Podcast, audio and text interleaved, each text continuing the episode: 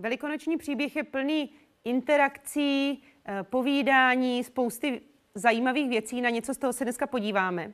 A nejdřív představím literaturu, ze které budu dneska vycházet.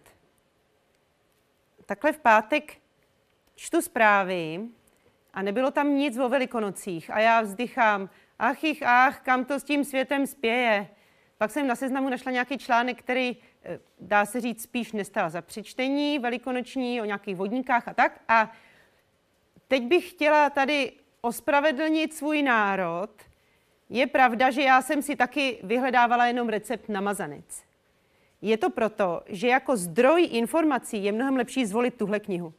Skvělou, výbornou, kde se toho píše o Ježíši hodně mnohem víc než ve zprávách. Ježíš je Bůh, který přišel na svět, to víme, a taky byl člověkem do obrovské míry, mnohem víc, než já to chápu, jsem zjistila. Když jsem si četla znova o tom, co se dělo předtím, než byl Ježíš ukřižovaný a potom skříšený. Ježíš udělal všechno správně, na tom se shodneme. Bible říká, že byl bez hříchu, ale co ho k tomu vedlo, že se nevzpíral utrpení? Láska k lidem, láska k tobě, ke mně. Umřel za tebe, umřel za mě a rozhodnul se proto sám. Dneska se podíváme do Getsemane, to je úžasný příběh a dozvíme se, myslím, něco nového. Co se to tam vlastně dělo? Mnozí z vás ten příběh znají, ale jenom stručně. Za prvé, kdo to napsal, co se Ježíš modlil? Vždyť tam s ním nikdo nebyl. Ostatní příběhy v Bibli vypadají, že je někdo pozoruje a zapisuje. Ale tady najednou Ježíš sám a modlí se. A proč Ježíš chodí sem tam, jde k učeníkům, vrátí se zpátky? Proč od nich čeká něco, co oni, čeho oni nebyli schopní a on přece je znal, tak to věděl, že toho nejsou schopní. Je to moc zvláštní. Přečteme si to a můžete si udělat svůj názor a slyšet i ten můj. Na začátek. Ježíš jistě věděl, co ho čeká. Nebylo to tak, že by mu to teprve docházelo eh, krátce předtím, než měl být ukřižovaný. Já to nějak doložím. Tady z Lukáše z 22. kapitoly. Eh, je to na spoustě míst Bibli. A tady třeba Ježíš říká, toužebně jsem si přál jíst s vámi tohoto beránka dřív, než budu trpět. Ježíš věděl, že bude trpět. Ve verši 22. Syn člověka jde, jak je mu určeno, ale běda tomu člověku, který ho zrazuje. Věděl, že jde, jak je mu určeno, jak je to psané ve starém zákoně, co všechno se má stát. Pak ve verši 33, ta 22. kapitola Lukáše. S ním mluví Petr a říká mu, pane, jsem hotov jít s tebou i do vězení a na smrt. Ale Ježíš mu řekl, Petře, dnes nezako- nezakokrhá kohout, dokud třikrát nezapřeš, že mě znáš. Ježíš věděl, že tam bude sám, že ani ty nejbližší lidi ho nebudou moc doprovodit na to utrpení, který je před ním. Nebo v Janovi. Um, v celé 16. kapitoli mluví o tom, že odchází k otci. Ví to. Ve 13. kapitole s ním mluví Petr, je to ta podobná situace, kterou jsem četla před chvilkou a říká mu, pane, proč tě nemůžu následovat? Svou duši za tebe položím. Ale Ježíš mu na to řekl, svoji duši za mě položíš? Dneš kohout zakokrhá, třikrát mě zapřeš. Ježíš měl před sebou to, že dá svůj život za učedníky, za lidi, kteří ho poznají a uvěří v něj. A Petr mu šlechetně nabízí, že on by teda za něj umřel. Ale Ježíš věděl, tak to nepůjde. Nemůže se to otočit. On je jediný, který může umřít. Tak tím jsem uh, ukázala na uh, pár míst o tom, že Ježíš měl jistotu, co se má dít. A teď přichází ta Gecemanská zahrada. Píše se o ní v prvních třech evangeliích, Matouši, Marku a Lukáši. V evangeliu Jana o tom nečteme. Tam čteme, že odešli e, směrem k té Olivové hoře a potom, že přišel Jidáš s vojáky a odvedli Ježíše. A je tam jakoby vynechaný celý ten příběh. Tak já teď přečtu z Lukáše, z 22. kapitoly, kde je ten příběh, co se dělo v Gecemaně, v Getsemane nejstručnější. Takže Lukáš 22, 39 až 46. Když vyšel, vydal se podle svého zvyku na Olivovou horu. Šli za ním i učedníci. Když byl na místě, řekli, modlete se, abyste nevešli do pokušení. Sám se od nich vzdálil, co by kamenem dohodil, poklekl na kolena a modlil se, Otče, chceš-li, přenes tento kalich ode mne, avšak ne moje vůle, ale tvá se staň. Ukázal se mu anděl z nebe a posiloval ho. Ocitnuv se ve vnitřním zápase, usilovněji se modlil, jeho pot začal být jako kapky krve, které kanuly na zem. A když vstal od modlitby, přišel k učedníkům a nalezli je, jak zármutkem spí. A řekl jim, proč spíte?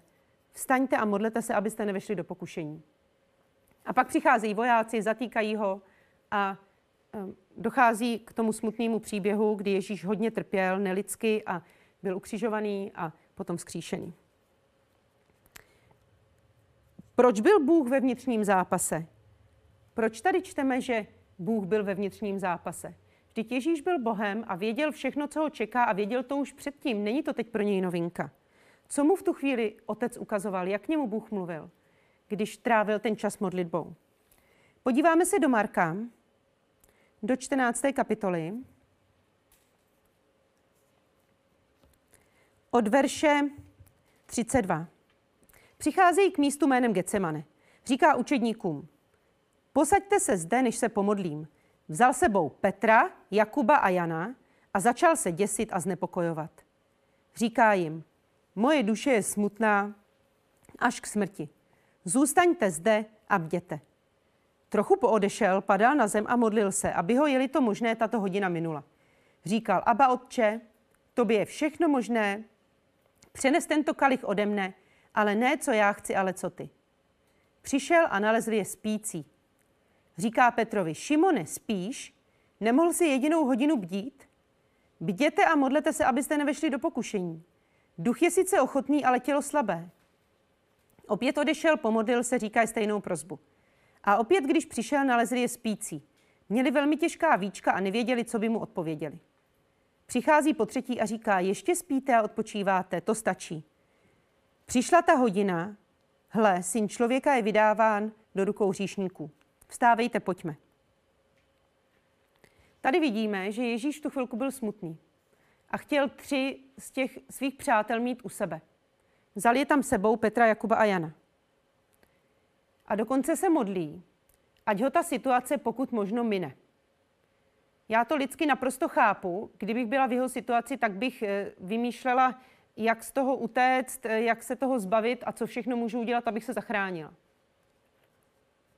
A vidíme našeho Boha, který měl všechno v ruce a musel jít do situace, která pro něj byla tak nepříjemná a do který nešel rád, ale stejně do ní šel, protože věděl proč. Pak Ježíš vidí, že spí. Napomíná je, ale říká jim, ať se modlí za sebe. Neříká jim, ať se modlí za něj. Říká jim, ať se modlí za sebe.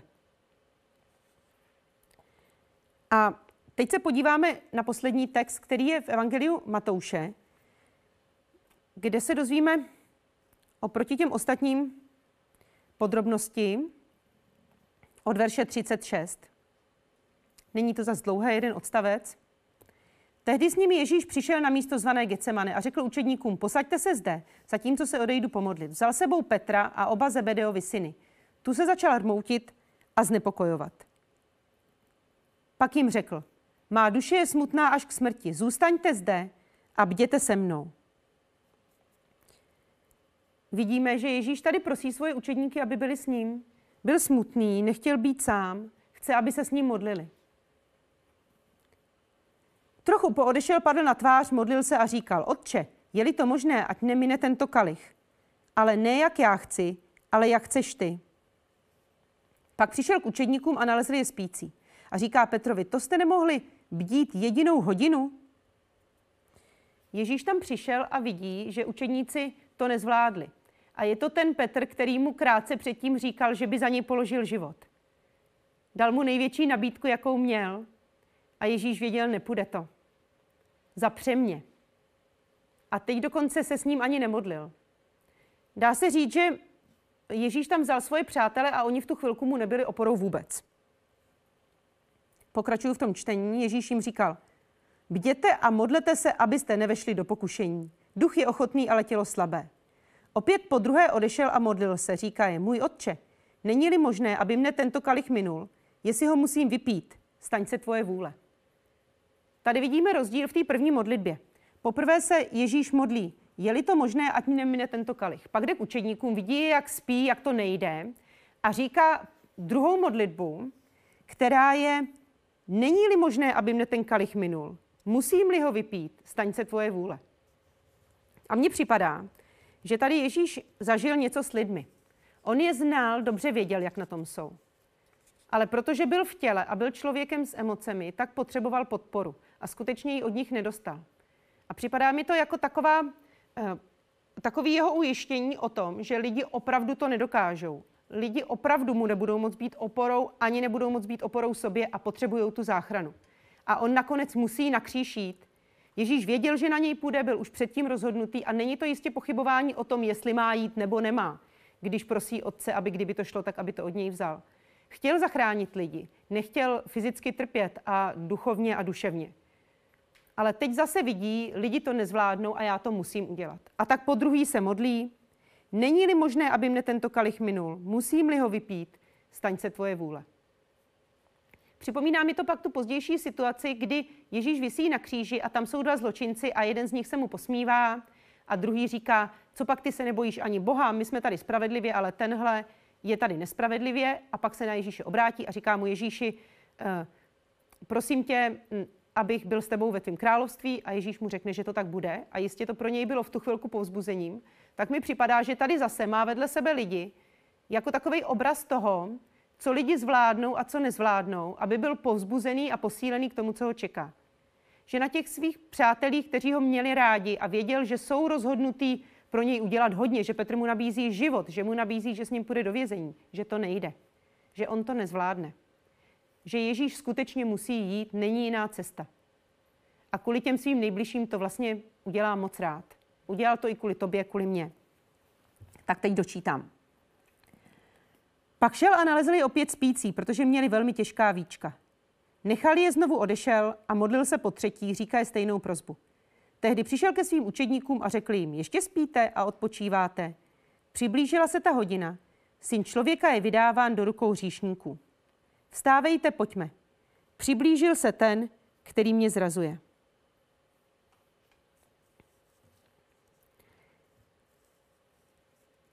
Je to pro mě příkladem toho, že náš úžasný Bůh je s člověkem v pilném vztahu. Nevzdává to s náma, zažímá se o naše prožívání a rozumí nám. Ježíš byl Bůh, který byl plný emocí, eh, vztahu, citu.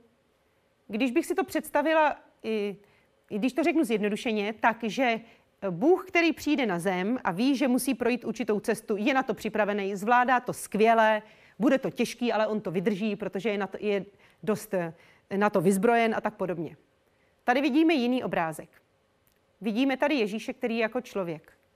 Může nám to připomenout, že v tom byl jako my. Máme spoustu situací, které nám příjemné nejsou. Máme spoustu situací, kdy jsme sami, tak jako byl on v tuhle chvilku. Dokonce tam ty kamarády i přived a nebyli mu oporou. Stejně tam byl sám. To, co se modlil v tu chvilku, na to byl sám. Říkal něco Bohu a ty jeho nejbližší ho nechápali. Nešlo jim to ani vysvětlit. Jednou k ním šel a říkal, no tak, nespěte, modlete se. Pak se jde modlit znova, sám a oni zase to nezvládli. Nepomohli na to ani slova, prostě nebyla tam ta síla. Nám se taky někdy stane, že jsme sami. Ale úžasná věc, my se už máme na koho obrátit. My tady máme tohohle skvělého Boha, který nikdy nespí, který prošel tím, co my, který má tolik emocí, jako máme my. Chápe, co je to osamění, chápe, co je to trápení. Žádná eh, věc pro něj není moc malá. Když nás drtí, můžeme se vždycky na něj obrátit. Když se cítíme sami, Ježíš je s náma. A nebylo by to tak, kdyby to všechno nedokázal, ale on to skutečně dokázal. Tenhle ten příběh v Getsemane jakoby nám ukazoval na to, že eh, Ježíš bere lidi vážně. Nebyl to žádný eh, superhrdina, který do toho jde a nic neprožívá a vůbec mu to nevadí. Vadilo mu to, chtěl mít svoje blízký sebou. Jistě ho trápilo, že ho Jidáš zrazuje. Při poslední večeři říkal učedníkům, že toužebně si přálí s nima beránka. Proč by to tak mělo být, když věděl, že jednou bude v božím království a bude s nima žít věčně? Ale chtěl to tak, protože je to Bůh plný citů k lidem a plný hlubokého porozumění k lidskému prožívání. To platí dneska pro tebe, platí to dneska pro mě a já jsem moc ráda. někdy e, mám třeba nějaký potíže, který nikomu neřeknu už jenom proto, že kdybych je popsala, tak by byly třeba směšný, nebo hloupý, malý, nebo nepochopitelný, nebo až moc slabý. Necítím se třeba dobře. A nedá se pořád nikomu říkat, že se člověk necítí dobře. Ani to nemá žádný obsah takový sdělení. Ale Bohu to můžu říct vždycky. A někdy to taky dělám. Teď eh, v téhle době, kdy je míň vztahů s lidma a hm, třeba zrovna pro mě víc domácí práce a někdo to má nějak jinak, tak se mi někdy stalo, že jsem se ráno zbudila a cítila jsem se špatně, jakože tak depresivně. A to normálně se mi neděje. Hm, cítím se tak nějak pořád fajn, docela. A cítila jsem se špatně a nevěděla jsem, co s tím mám dělat. Samo to neodchází a četla jsem si Bibli, měla jsem nějaký čas s pánem a viděla jsem, jak skrz tu Bibli jako by Bůh do mě nalejval úplně nový, novou radost, nový život. Jako by mě skrz to potěšil. Jako kdyby to bylo něco živého, co do mě úplně vtejka. A to jsem si nečetla něco speciálního, prostě ve svém denním čtení, jo, nějaký žálm, eh, bože znič moje nepřátelé, nebo tak, jo. Nebylo to něco, co bych si vybrala pro svůj moment, ale uh, Bůh mě pozbudil a vlastně Ježíš to může udělat. Kvůli tomu, právě kvůli tomu, co udělal o Velikonoce. Kvůli tomu, že to nevzdal. Že i když ho to trápilo, nebylo mu to jedno. Uh, vůbec nebyl nějak jako, um, že by se ho nedotýkalo to, co se děje a on to zvládne, protože ví, že to má zvládnout. Vždycky to věděl, od malička to věděl, nebo tak šel do něčeho těžkého. Viděl, jak ty jeho blízký ho nepodporují a nebylo mu to jedno. Záleželo mu na nich a chtěl je sebou. A protože to všechno udělal, tak já teď mám někoho, kdo mě takhle snadno může pozbudit, mluví k mýmu srdci. Otec poslal Ducha Svatého, který mě pozbuzuje každý den. Ježíš je se mnou. Já nemusím procházet tak těžkýma věcmi jako on, protože on šel tou cestou a já jdu jenom za ním.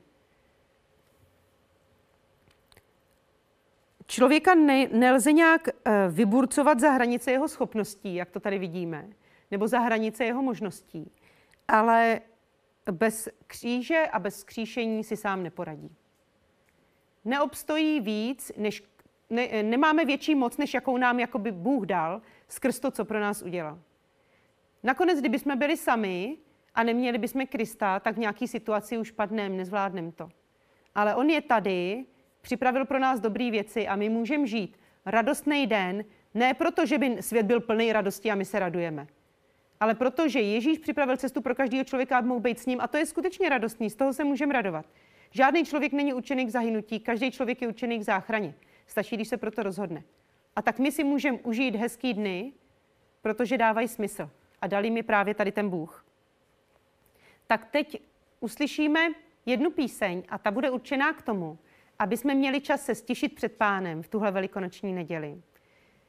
Ta píseň vyznává, jak moc chceme jít za Ježíšem, právě na základě toho, co pro nás udělal. Můžeme si to připomenout, můžeme se povzbudit, ať si někde sám, nebo máš kolem sebe lidi, tak Ježíš je s tebou. Miluje tě, záleží mu na tobě a chce tě mít u sebe.